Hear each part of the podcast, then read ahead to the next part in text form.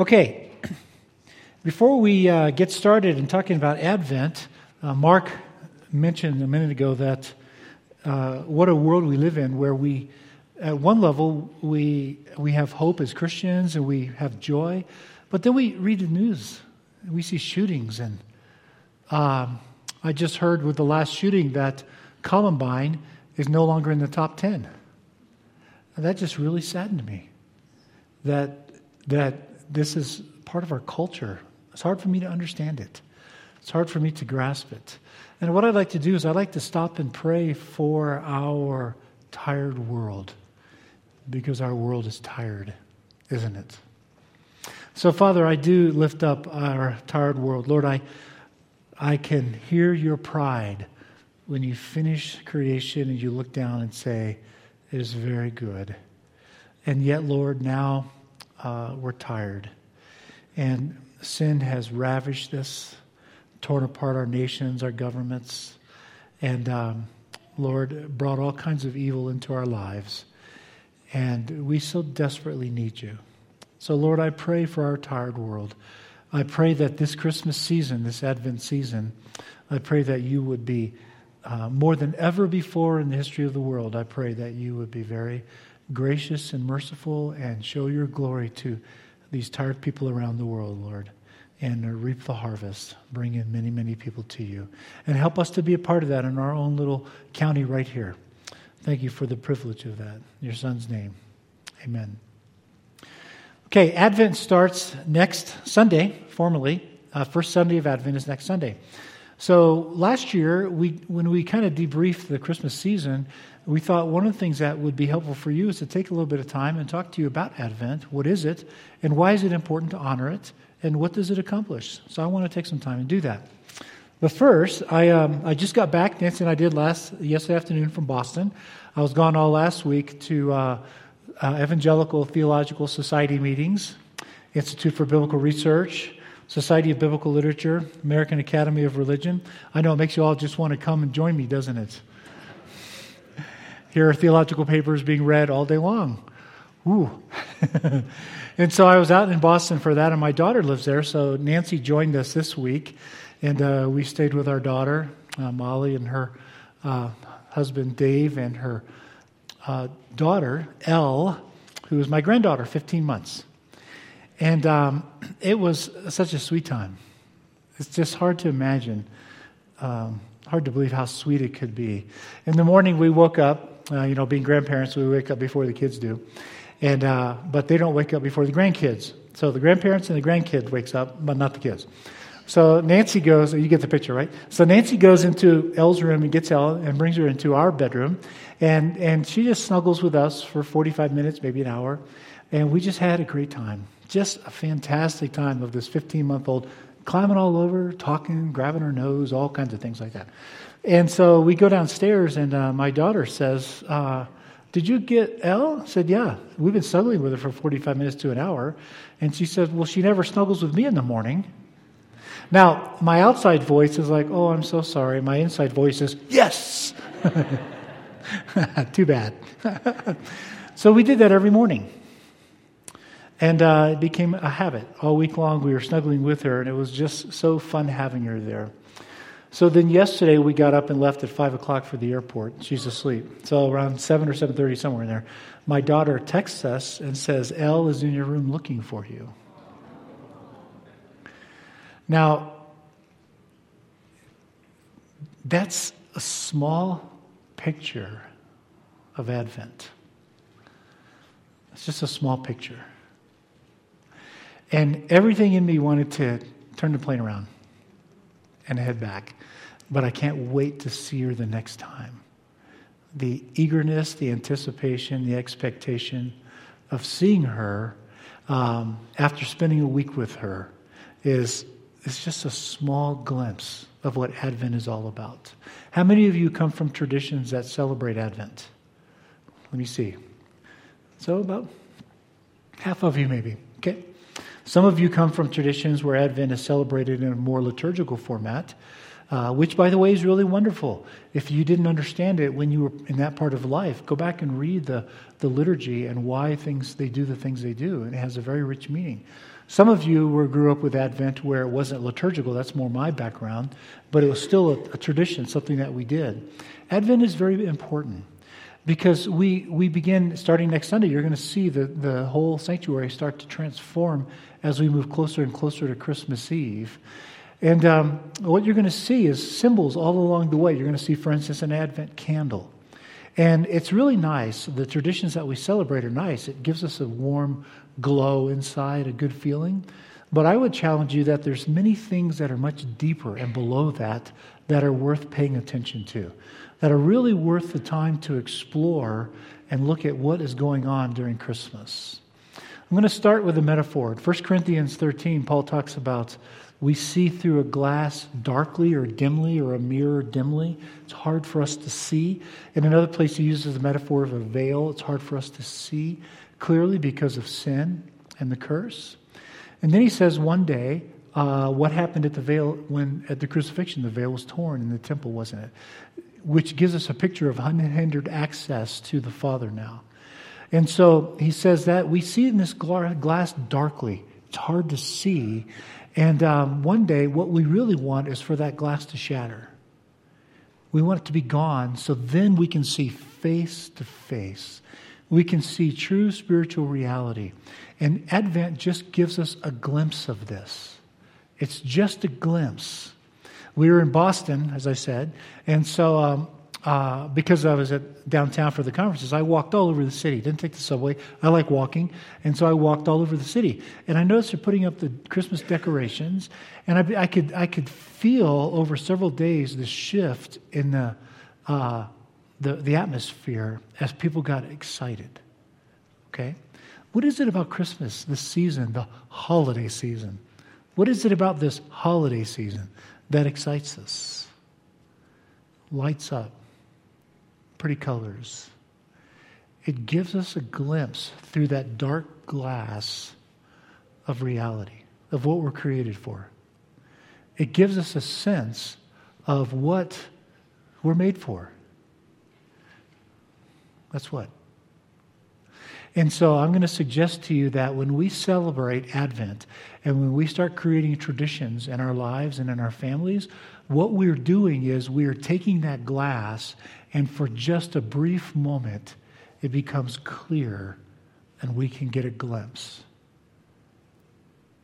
Just a glimpse of what's coming. One thing that's true of all humans is we have not yet arrived, and we know it. All you have to do is read the newspaper articles, the things that are there that are so shameful. I mean, how many, how many accusations of sexual abuse have there been in the last five weeks? 5,000? This is un- incredible what's coming out. This is the world we live in. And so, Christmas is one of those times where, when done well, we capture a glimpse. Just for a moment, the dark glass becomes clear and Christ comes to us. And we can see clearly. And we can feel the hope we tingle with it. We get excited with it. So, what I want to do, where I want to end up today, is talk to you about developing those traditions. I don't care if you're married, don't care if you're single, don't care if you have kids, if you're a parent, grandparent, doesn't matter to me. Develop the traditions. But first, let's kind of walk our way there. Let's talk just a little bit about what it is we're looking at in um, Advent. The word Advent just means appearing, it's appearing of the Lord. And um, we don't know what it's like to have been on the other side of Christ's birth, looking forward to it. I'm going to read you a story out of Luke 2. Luke 2 is a famous um, story of Jesus' birth, which we often read, where the shepherds and all of that, that's what comes out of Luke 2. But in the middle of this is a story about a man who was waiting. Luke 2, verse 22. When the time for, for the, came for the purification rites required by the law of Moses, Joseph and Mary took Jesus to Jerusalem to present him to the Lord. As it is written in the law of the Lord, every firstborn male is to be consecrated to the Lord. That's a command in Exodus. So as soon as God brought them out of Egypt, he said, You're to consecrate your firstborn to the Lord. And also to offer a sacrifice in keeping with what is said in the law, a pair of doves or a young pigeon. Now there was a man in Jerusalem called Simeon who was righteous and devout. He was waiting for the consolation of Israel, and the Holy Spirit was on him. Okay, pause. At this time in world history, the uh, about four or five hundred years before this, the uh, southern kingdom had been demolished, and the Israelites had been scattered around the world. They're, uh, they're in, they were deported, and then he brought them back together again. But they knew, they knew that that was not the answer, the blessing of Deuteronomy 29 and 30, because the glory of the Lord never reappeared in the temple. They knew that they would come back from exile when the glory of the Lord appeared. And so for 450, 500 years, the glory of the Lord had not appeared. So they understood that they were still under indictment by the Lord and that they were still officially uh, in exile. They had not been brought back yet. So now they're waiting and they're waiting and they're waiting for the Lord to come back. And then the Lord gets really silent. Ezra and Nehemiah, I think, were the last two books written. Um, and then all of a sudden, for 450 years, not a word, not a whisper from the Lord. Generations come, generations go, and they're waiting. And they're waiting. We have a little bit of that while we're waiting for the Lord's return. But their very survival and hope depended upon the Messiah coming back. We don't often think that way. We think we've got it pretty good, quite honestly. We don't have that same sense of urgency that we cannot wait for the Lord to come back. I can't wait for the Lord to bring life to this tired earth, to deal with sin and evil. I can't wait for him to come back and deal with, with men who abuse women, who, with dictators who abuse their people, with rich people who, and I'm not saying there's anything wrong with rich, don't hear me wrong, but who abuse the poor. There are those in the world, by the way. By God's grace, none here. I can't wait for him to come back and make it all right. But their very survival depended on it. So here's this man, Simeon, in the temple his whole life, waiting, waiting for the Lord. It had been revealed to Simeon by the Holy Spirit that he would not die before he had seen the Messiah. So, moved by the Spirit, he went into the temple courts. When the parents brought in Jesus to do for him what the custom of the law required, Simeon saw that. He took Jesus in his arms and he praised God. And here's what he said Sovereign Lord, as you have promised, you may now dismiss your servant in peace. You may now dismiss your servant in peace. I'm ready to go be home with you. For my eyes have seen your salvation. Your salvation, your rescue, your deliverance. You came back for us. That's the story of communion. You see, Advent automatically points us to Lent, which comes next year, early next year. You came back for us. My eyes have seen your deliverance, your salvation, your rescue, which you have prepared in the sight of all the nations. He understood that God cared about all the nations, a light for revelation to the Gentiles. By the way, he's talking about you and me right here. Most of us are not Jewish here. He's talking about us. Simeon knew that when he held that baby, God had now fulfilled his promise to Abraham. And the glory of your people Israel. The glory of your people Israel. So here's a man who is waiting expectantly, he's waiting eagerly. Okay? Something that's a quality that we often miss in our Advent.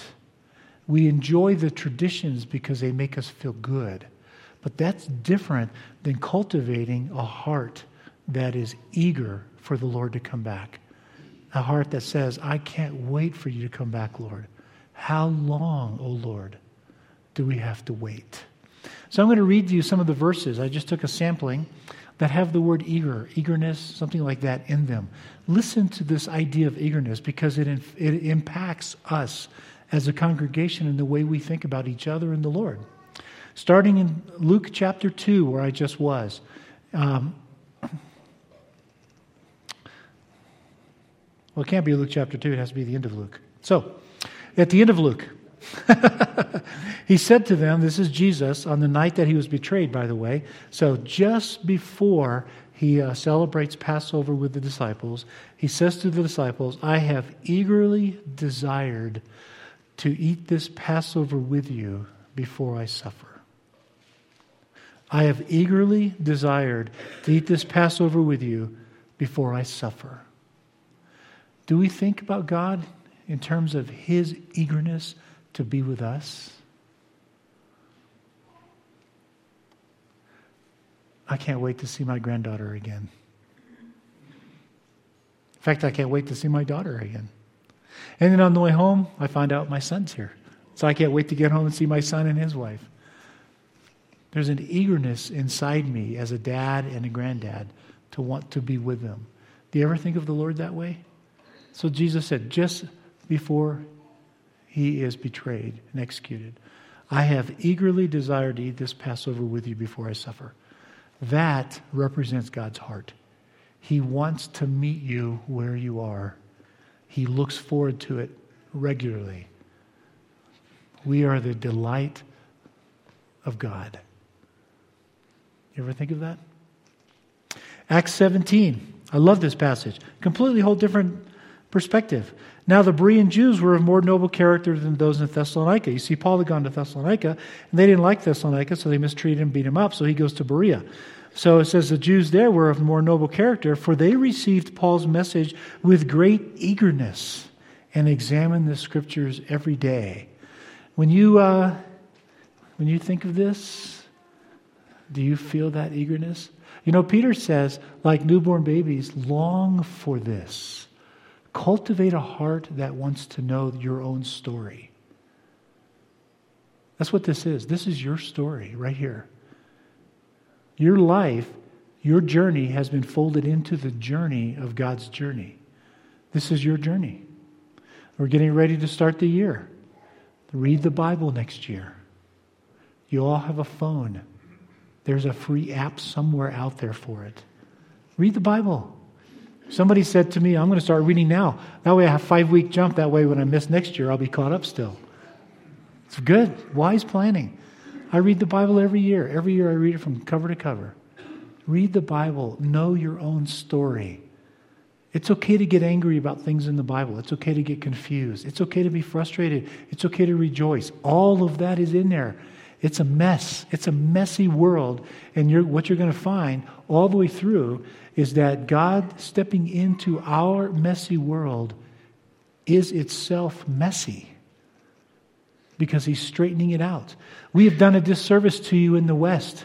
We have so focused on individual salvation for many of you, that's what you think of when you think of grace and you think of the gospel. But the story's not about you. It's about all of creation. You see, the gospel is the entire creation. The entire creation. In fact, Paul moves into that in Romans 8. I consider that our present sufferings are not worth comparing with the glory that will be revealed in us. In other words, whatever is happening in your life right now is insignificant compared to eternity. He calls these minor afflictions, and he was beat to death, shipwrecked. 40 times was the punishment, being flogged 40 times. That was a death sentence. Several times he was flogged 39 times. Now there's finding a loophole. okay? I consider that our present sufferings are not worth comparing with the glory that will be revealed in us. For the creation, for the creation waits in eager expectation. The trees, the rocks, the planets, the animals, the creation waits in eager expectation for the children of God to be revealed. Then he goes on a couple of verses later. Romans 8. We know that the whole creation has been groaning as in the pains of childbirth right up to the present time. You see, when we decided to sin, there was a big cost. It cost everything that God created. Animals paid the price, all of creation pays the price. And not only so, but we ourselves, we have the first fruits of the Spirit. We groan inwardly as we eagerly await redemption as well. So, all of creation, everything you see, is waiting for us. Their, their message is really simple Hey, humans, get your act together. Because there's not a thing they can do about it, it has to wait for us. 1 Corinthians 4, or uh, uh, 1 Corinthians 1, he goes on, I always thank my God for you because of his grace given you in Christ Jesus. For in him, this is the beginning of 1 Corinthians, for in him you have been enriched in every way, with all kinds of speech and with all knowledge, God thus confirming our testimony about Christ among you. Therefore, you do not lack any spiritual gift. You ever think about the fact? Now, think about where we've come. God eagerly wants to be with us.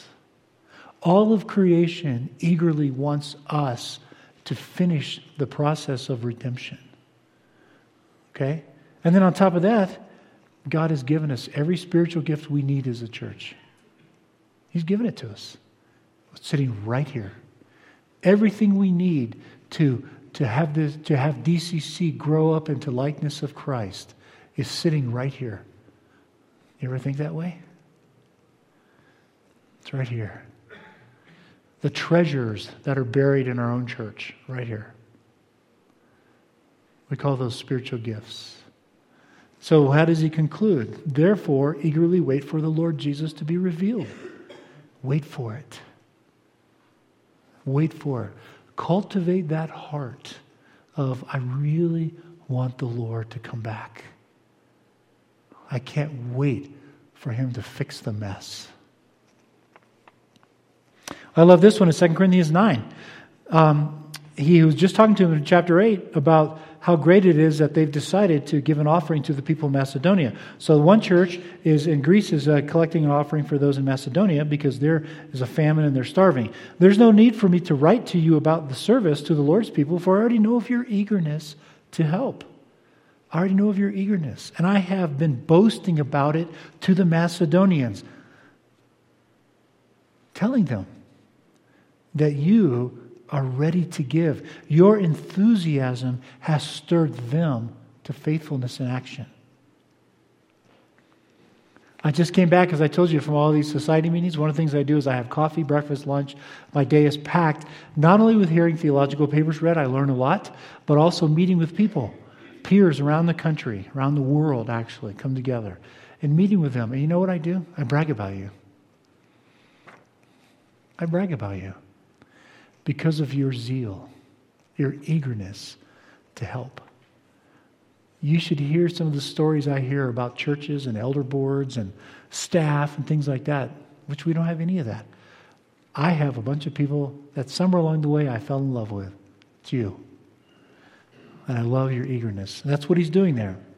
Galatians 5 For through the Spirit we eagerly await by faith the righteousness for which we hope. So we've gone right from we eagerly desire to help one another who's in trouble to together we eagerly long for this righteousness, this, this time when God is going to put to rights all that is wrong.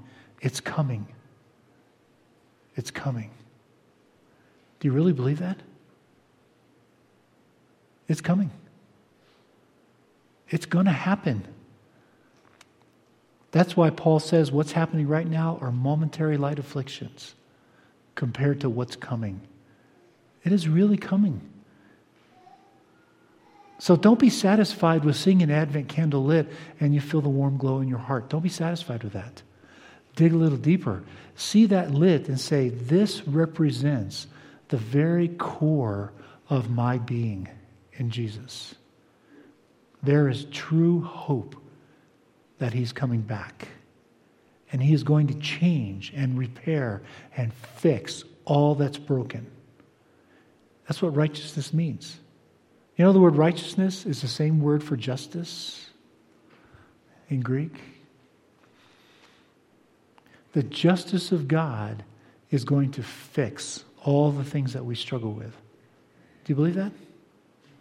This is what Advent is all about. And finally, Philippians 3:20. Our citizenship is in heaven, and we eagerly await a savior from there, His name is Jesus. Our citizenship is in heaven. You see, Jesus is coming to us because he longs to be with us. He longs to be with us. That's what Advent is all about. It's far richer, far deeper, far more pervasive than a series of traditions. Traditions are important, but if the traditions, if they, if the traditions shield us from the reality of the expectation and the hope, then the traditions have done something wrong. We don't want our expectations to, our traditions to do that. We want them to be rich and full of life so that it begins to make sense to you every step of the way. Some of you have been here. You're going to see the Advent candle. You're going to see the decorations. You're going to see the canopy of lights. All those are there to help you grasp, as we move toward Christmas, the reality of what's about to come.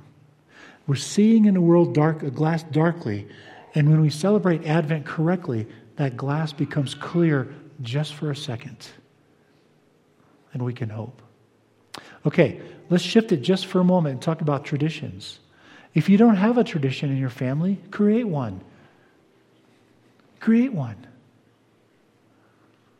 Our tradition in our family was pretty simple for 25 years. We had an Advent candle. We lit it. We wanted to involve all the senses.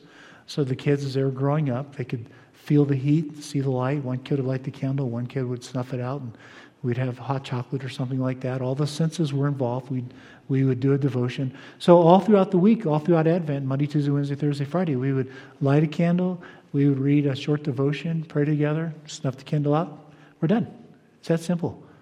But it was something we did every year. And then every Sunday, we had a bigger thing. By the way, out on the out on the table there is a whole bunch of Advent resources. I had Jude get uh, several so that you can look at them. Here's one. It's not out there because the first service bought them all up. so you have to wait. They're on order. They'll be here next Sunday. The best Christmas pageant ever. How many of you have read this story? Oh, what a shame. Only a third of you. Okay. We read this to our kids every weekend, every Sunday. The Herdmans were absolutely the worst kids in the history of the world. All I had to do was read that, and my kids did what you just did. They all started to giggle because they knew the story, read it every year. They lied and they stole and they smoked cigars, even the girls. They talked dirty and hit little kids and they cussed their teachers. They took the name of the Lord, the name of the Lord in vain, and they set fire to Fred Shoemaker's old broken down tool house. The tool house burned right down to the ground. And I think that surprised even the Herdmans. They set fire to things all the time, but that was the first time they managed to burn down a whole building. I guess it was an accident. I don't suppose they woke up that morning and said to one another, Hey, let's go burn down Fred Shoemaker's tool house. Well, maybe they did. That's all you get.